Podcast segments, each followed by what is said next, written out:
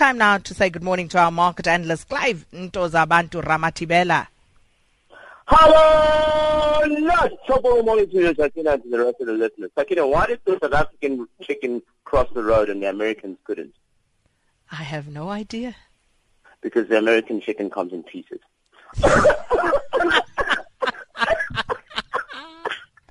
let's, let's get into it. yeah, let, us do just that. So, Asian stocks, uh, looking at what they're doing there, uh, Clive, the Asian yeah. stocks have swung with the regional index on course for its biggest three week advance since 2009. Yeah. But this comes ahead of the meeting of Chinese leaders um, and a monthly U.S. jobs report. So, what can we look forward to there?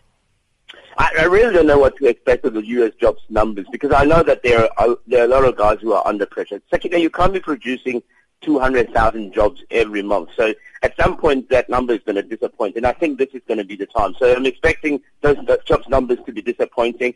Um, there's already a rumor that uh, the guys are starting to cut jobs, some jobs within the uh, within the U.S. because they're feeling the pressure of of the, these uh, salary uh, increases that are just not happening. So I don't know what's going to happen with that, but I expect that those numbers will be low. The Chinese leaders did our meetings. They did meet this early hours of this morning. The meeting started, and uh, this is obviously following the fact that the Chinese actually what they did was they lowered their required ratio, their lenders' required ratio by 0.5 percent to try and bolster the economy. So what do we find ourselves with is on the MSCI Asia Pacific Index, which uh, is slightly in the positive 0.1. And if you look at the gauge as well, on average, it surged by 4.7% this week, so that means that's very positive.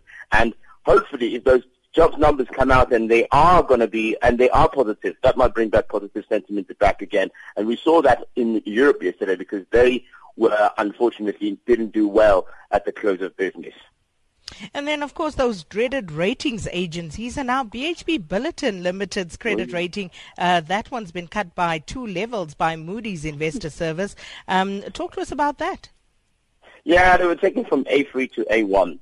Uh, Moody's uh, explained that uh, they are they're looking substantially weaker, and this is at the back of the uh, the commodity prices that has have slumped. Uh, but uh, uh, on, on, on, recent, on, in the recent um, report, it seems like BHP is under pressure, Sakina. You know, we know that they uh, they they tried to restructure again South Africa. They left that South 32, uh, what they call strategic assets, which I don't think it is. But anyway, they left those uh, those assets here.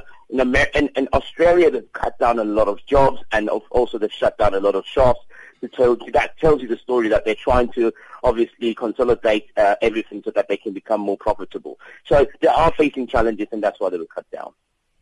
And then, of course, the JSE, uh, talking about commodity prices, they they are slightly stronger at the moment. And um, uh, the JSE on that reached highs last seen in October 2015. Uh, mining companies continue to try and rally back. Uh, what's the story there, Clive? It did. It did. It was an incredible month here, uh, day yesterday. A lot of people were all excited. People started phoning me. What's happening? Is, is, is, is appetite back in the market? Yes, appetite is back in the market because obviously those those commodities have uh, picked up a bit of pricing. So the guys that bought in at the bottom end are starting to see those gains. But has it bottomed out? Is it is it is this now going to be positive all the way? I doubt it. It's not the time. Uh, we saw Implats yesterday up 17.62%. Uh, Balwin, which is a property company, was up 14.71%. Lonmin was up 23.7%. So all these are positive things, and I hope that we can keep the momentum going uh, right through to the next week, even after the Chinese meeting, because that's going to be critical in what happens with the emerging markets. But Sakina, tomorrow, you now in four.